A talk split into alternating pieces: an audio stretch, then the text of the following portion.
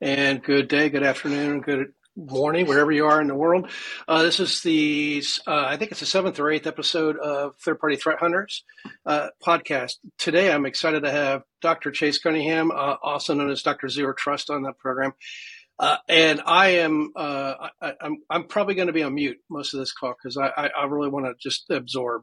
as I said from my mentor, uh, Chris Romeo when he did his podcast. The reason he started his podcast was to just meet with cool people and learn stuff, and that's kind of where I am with this one too. So, so let's let's get it started. I wanted to kind of actually let me give you give me to give everybody a, a, a level set. Uh, I haven't given an opportunity for you to introduce yourself. Actually, uh, Chase, um, you want to just give people some background about where you are and what you did?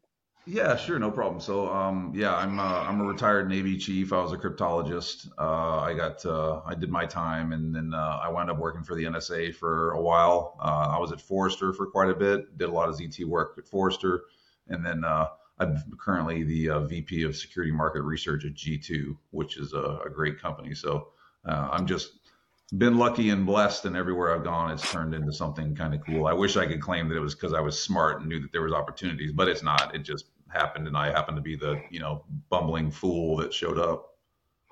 Uh, I, I, sound like you just read my resume, but uh, thank you for it's a great it's a great way to do it. And by the way, we have a guest star, uh, Loki, my uh, my pet golden doodle. Um, it, it, it, we we will start doing uh, shots if he gets up again, I guess, or they, every time he gets up, we have to do a shot or something. But uh, it is it's a it's a family show. So what are you going to do? Um, I, I don't want to lead it off. Uh, reason I got so excited was your your new book because frankly the title itself is is a hoot. But um, I really wanted to spend some time on your new book, uh, how not to lead, and I'll let you go on with the rest of it. Yeah, the title of the can book, you say it better? Yeah, the title of the book is uh, How Not to Lead Lessons Every Manager Can Learn from Dumpster Chickens, Mushroom Farmers, and Other Office Offenders. And that's coming out January 24th for print, but it's pre order right now. I'll definitely pre-order that one. I can, I can't. I, and by the way, I hope it comes out an audiobook too, because it's probably it's probably a hoot to hear it read out out loud. But yeah, please tell us. I'm working on oh, the audiobook right now. It's uh, it's, all right. Yeah, it's it's kind of weird because they have all these uh, requirements for like how good the audio has to be, so you can't do it like from your house. So I have to go to an actual recording studio. So that kind of. Oh, so you actually are, you're doing it your seat? See, I, they didn't need audio. Oh, hell yeah, I wrote book, it. Nobody's reading my book. That's me. Uh, oh, I I don't want I don't want to listen to my voice. I don't want to inflict it on some other, somebody else. So thank God they got a professional voice reader for my book. Um, you're you, you have I, I don't find your voice annoying, so that would be great. Um, I can't stand mine. Um, uh, so, so uh, please tell us what a chicken farmer and uh, oh, so mushroom farmer and chicken chicken what? Or dumpster chicken, yeah. Dumpster chickens. Oh God. Yeah. Okay, please. These yeah, are. So, would you mind sharing? yeah. So in the Navy, uh, we always called uh, seagulls dumpster chickens because you know. It was oh right. Like, okay. If you ran out of food, you might have to eat one of those things, and they were always around the dumpster at the end of the pier. But for the for the leadership side of it, what I was really writing about was a lot of people will call them uh, helicopter leaders, where they uh, fly in, say something, hop back on the bird, and fly out. And I, I can't stand that. If you're, yeah. and I think it's, I think it's honestly, and I asked a lot of people during my research for the book, like it's detrimental to good operations when somebody just shows up, says something, and then leaves, and you're going like, well, wait, wait, can we, can we fix this problem? Yeah. Uh, yeah. So to me, that was a dumpster chicken where they would just fly in, call, call, call, and then fly away. you're going like, mine, mine, mine, mine, mine, exactly, mine, yeah, mine. Just like yeah, from mine, mine, yeah, yeah, like mine, well, mine, wait, yeah. wait a minute, uh, can we fix this? So uh, that was that was one um, that I, I, was just really glad to get to write that. And by the way, I'd like to thank Wiley because their their uh, publishing team was like, dude, just write what you want, and I was going, are you sure? Because I'll go down. Really? I'll go down. Wow, that's great. Yeah. And I, by the way, I, I published a while, and I've, I found their staff to be equally as as, as yeah. accommodating. But that's good. That's good to hear. And then um, mushroom farmers are basically, uh, in my experience, leaders that kind of keep their people in the dark and feed them manure. And, you know, yeah, that's where that was going. Yeah, yeah, uh, yeah. And it, I mean, it's really common. It, it's really common, yeah. and it, it sucks a lot if you've ever been on the receiving end of that. Because I mean, I know, especially right. a lot of us in the military, right? We were mushroom farmed. You know, you'd have yeah. your uh, your Hurry up and wait. Yeah, you'd have your CEO or somebody say like, "Well, I can't really tell you everything, but here's what." it's like, dude, then don't say anything. Just no, just don't tell me that. I don't. Yeah, I don't. I don't I, yeah. Don't feed me. We have perfect intelligence. Keep going. Exactly. Yeah. And then you know the other thing that I found that was interesting, and actually I, I didn't know this. I was doing research on mushrooms for the book, but mushrooms are connected underground by this substrata. And when I was right, yeah, yeah, like, right, that makes sense. Yeah, I was like, well, wait a minute. When somebody mushroom farms you as a person, what happens? The the stuff spreads. You start talking to others, and before you know it, all the mushrooms are kind of communicating together. Right. And, and it yeah. was like, well, yeah, yeah, that's a problem. You don't want. That's how rumors start, and no one wants. That's rumors. right. And and by the way, there's no no uh, mushrooms grow well in manure, so so we're we get fed BS usually yeah. along those lines too, right? Yeah, the, the, more in the dark they are, the bigger they grow. So that's right. That's right. Yeah. Uh, um, so how, how do you do, do? you have a name for problem Myers?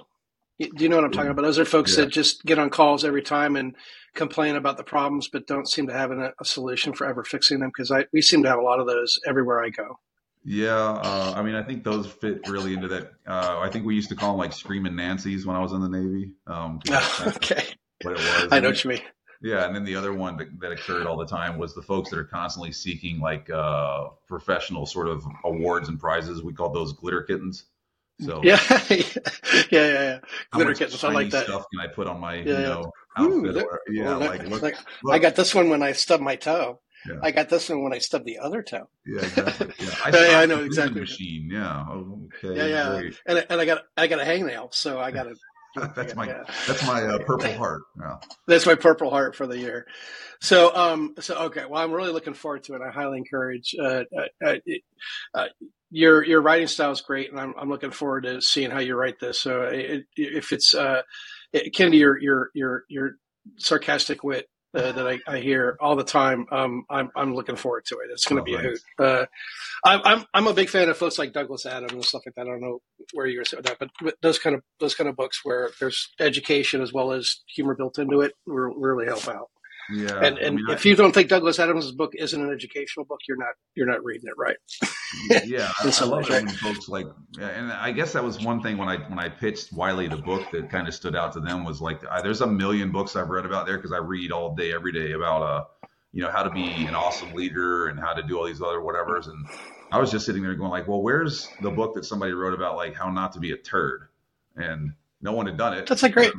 Yeah. You know, somebody should. It's very important to also know how not to be a jackass. Like that's important as well. Was what was it? The the old books. You know that when you're growing when we were growing up, I was uh, at, at Jane and Dick, and you know, here's how Jane does it, and here's how Dick does it. Don't be a dick, right? Was you know was the the answer because you know Dick was always doing it the wrong way, Richard.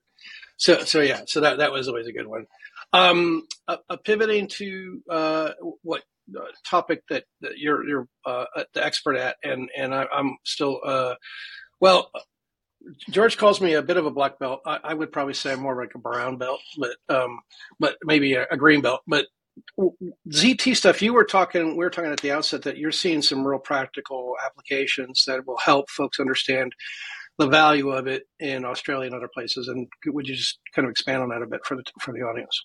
Yeah, I mean, I think the watershed moment that occurred for ZT in the U.S. was when the presidential uh, edict came out and said, "Here's our standard on ZT. Start subscribing. You got to do this." And now there's a big allotment in the federal government to make that happen. Money is always what really drives things.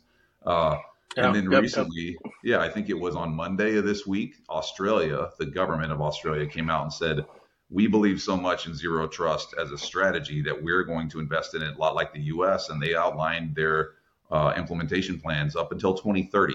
So, and that's all being driven by the folks over there seeing that there's a value in it and understanding right. that they can map to that over time. It's not, it's not like you know uh, all marketology. It's not just stickers and whatever else. Like the folks that really get this, like yourself. I mean, you wrote the book on this. Like the folks that understand this this approach, they know that it does provide value, and they they've also looked at it and said what we've done categorically hasn't worked. So there has to be a different yeah.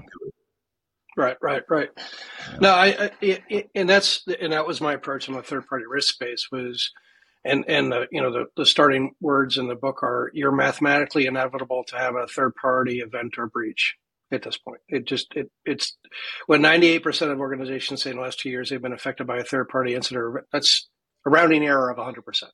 Yeah. Um, the other 2% probably just didn't report they had a breach or an incident.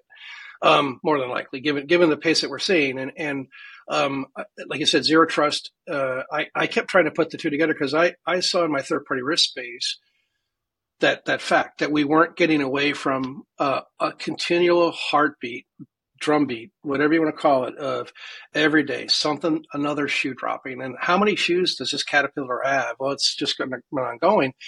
So uh, I, I need to find a way to to um, to connect the dots so that we can just plan for the inevitability and reduce the impact, right? And so, I happened to see George Finney's talk uh, last year at ISC Squared, and that's where I got it kind of made it, it had an aha moment, and really excited when I was listening to you speak at the InfoSecCon in particular, right? Because you, you, first of all, your your speaking style is so natural, and I get like a nervous wreck. I'm a turd when I get on a stage. I, I, I curse myself for writing the book in the first place. Like, why the hell did you write a book? I mean, I, I you know, it's I, I, you know, I don't want to get on stage. Can I just be in the audience and I'll just listen to somebody else? You know, and your style is very uh, casual, and I, I enjoy it. I'm going to try and learn from that. You know, as well as oh, like George. I watch George speak. Yeah, no, it's it's, it's well deserved um, because the the idea is that you're able to to connecting with the audience and get your your point across as opposed to being a nervous wreck. And people are like, "Is Greg having a heart attack?"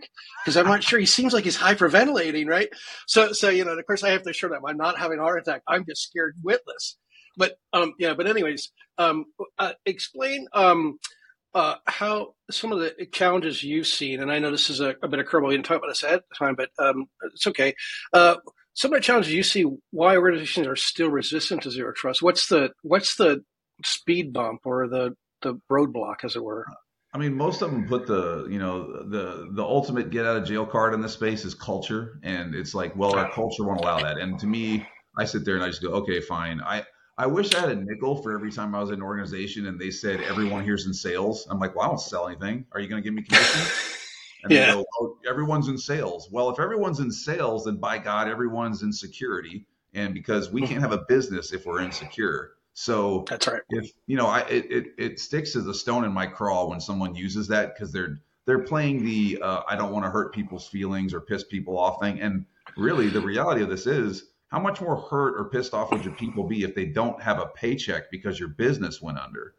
And this doesn't require like draconian beat folks with wrenches and whatever else. It is we need so. to realign. We need some technology changes. And oh, by the way, there might be a period where you are slightly inconvenienced as we stand this stuff up. I'm sorry, but yeah. like that's what it is. I have I have never today, and this is after consulting with hundreds of organizations, had a valid technical complaint or reason for ZT not being doable. It's always been culture or some executive cop out.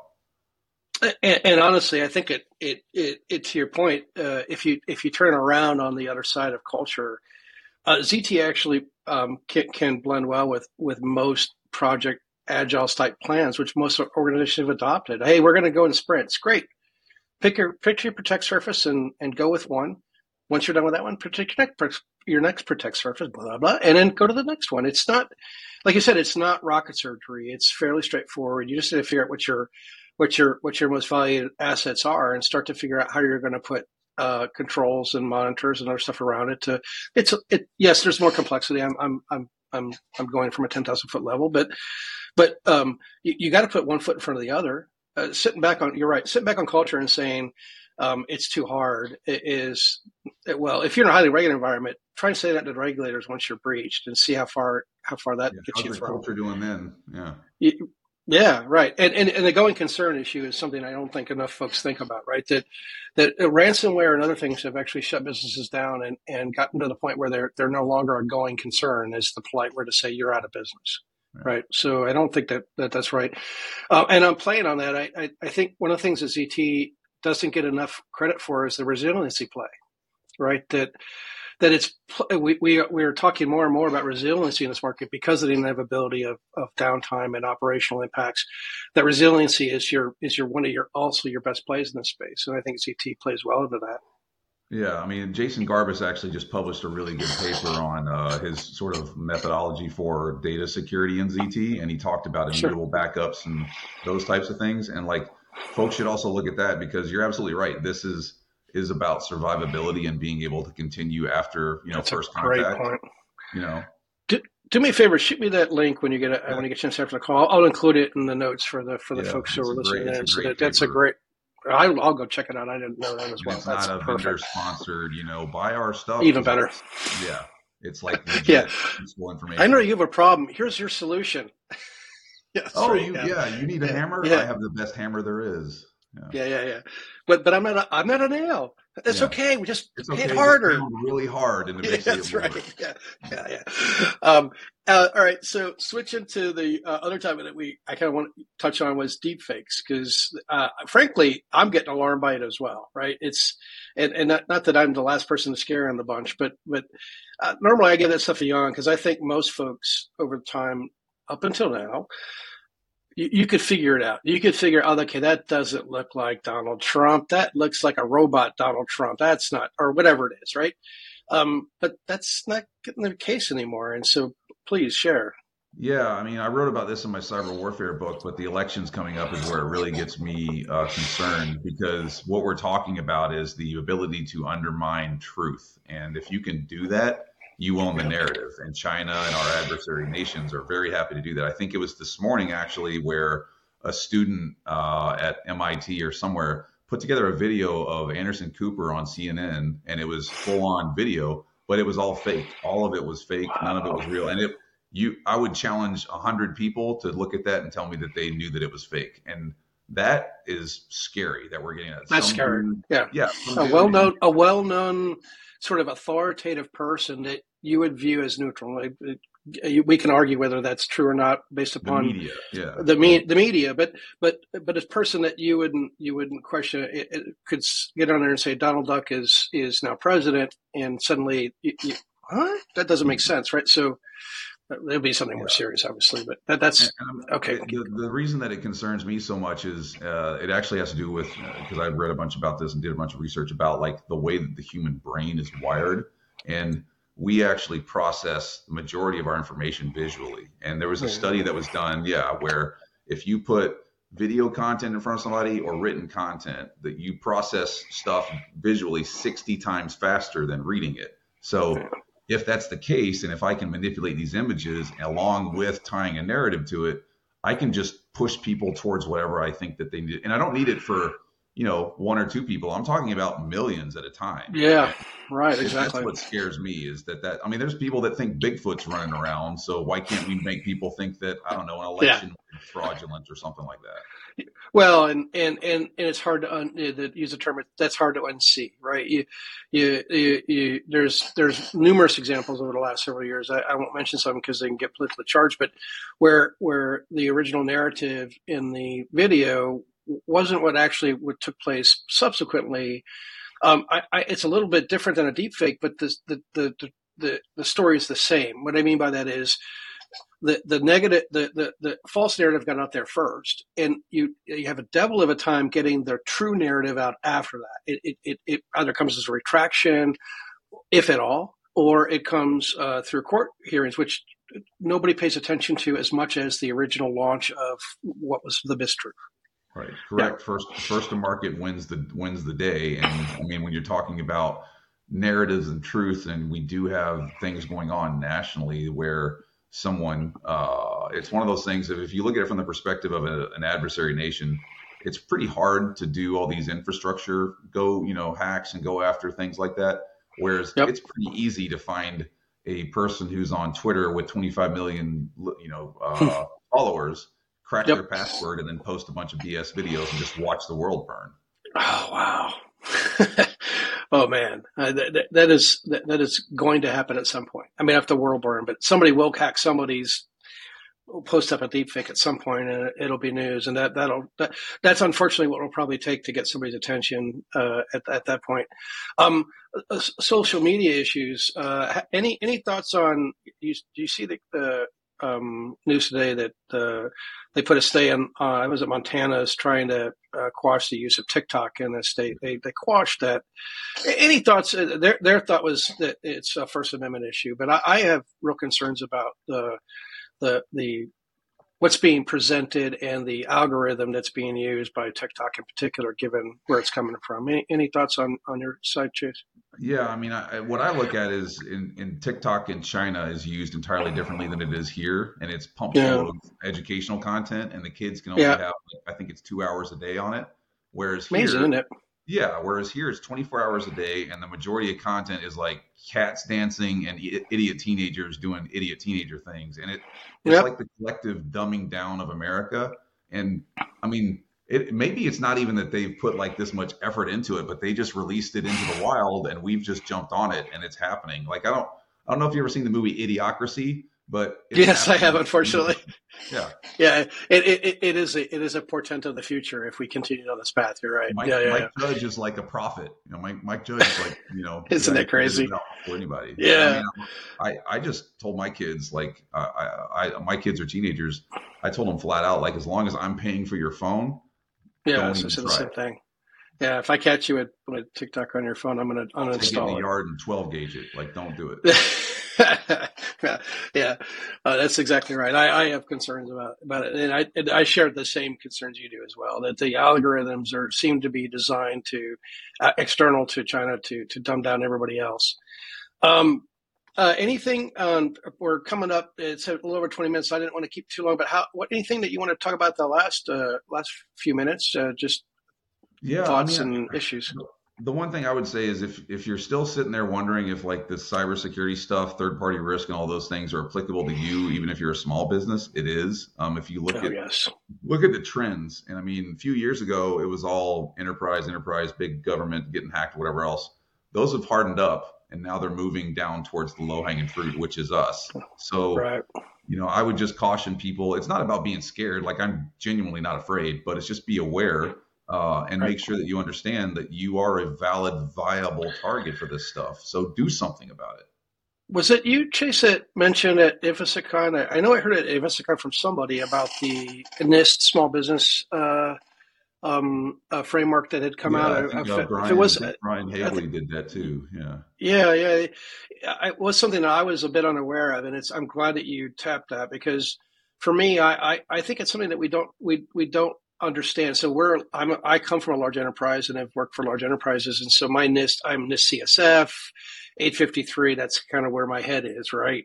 Um, and and we sometimes then go to try and do business with small businesses, and they like, I, I, look, dude, I don't have I don't have an enterprise risk team. Are you kidding me? It's uh, yes, that's me, right? Um, well, well, there's the small business guy that really I think is very user friendly and approachable. I didn't know about it, so I really appreciated that somebody else mentioned it. I, unbeknownst to my wife, I am not a know-it-all, and so um, so I so I was able to go look at it. and Hey, wait, this is actually a pretty decent guy that doesn't bog a, a small business down in in overhead because NIST and the other frameworks can do that, as we all know. Um, and um, and it also provides perhaps I think uh, an opportunity for enterprises that use things like NIST CSF to to try and map those those those two those two spaces to say, okay, yes, we know small business, you don't have that. Give us it in a NIST small business format, and we can translate it into the NIST 853 or NIST CSF. So, so there's some opportunity spaces in there for folks who are so inclined. I think that's something that that would lend itself well because, to your point, um, small businesses are a target. APT's figured out that big enterprises um, and even three-letter agencies have spent billions of dollars try, uh, making sure that they're less hackable, not unhackable, but less hackable. So what do you do? You go to the you go to the help that's coming in the side door that's not getting patted down or checked, and voila, you, are in you're in like you're in like Flint. So that's a great part of it. And I'm glad you brought it up because uh, I had I wanted to mention that small business one for for a little bit. I think it's something that we we, we have an opportunity to skate to. Yeah. Um, again, thanks for coming on. I really appreciate the time that you you, you spent. Uh, do pre-order the book "How Not to Be a a a, a, lead, a Manager." How sorry, not how not to be a leader and and a chicken farm or sorry a mushroom farmer and a chicken dumpster or dumpster pretty, chicken. Yeah you won't find a lot of them just out there when you're uh you know looking for it. No, so yeah so the, the title is uh how not to lead lessons every manager can learn from dumpster chickens mushroom farmers and other office offenders. It's great. All right and and uh, and it probably wins the title for the longest uh the longest title uh in, in 2024 but yeah. it's a great title Um, have a nice uh, holiday if I don't talk to you again, uh, Chase, uh, and, and I'll hopefully uh, touch base with you again soon. Thanks much. Thanks everybody for listening. Cheers. Guys, stay on.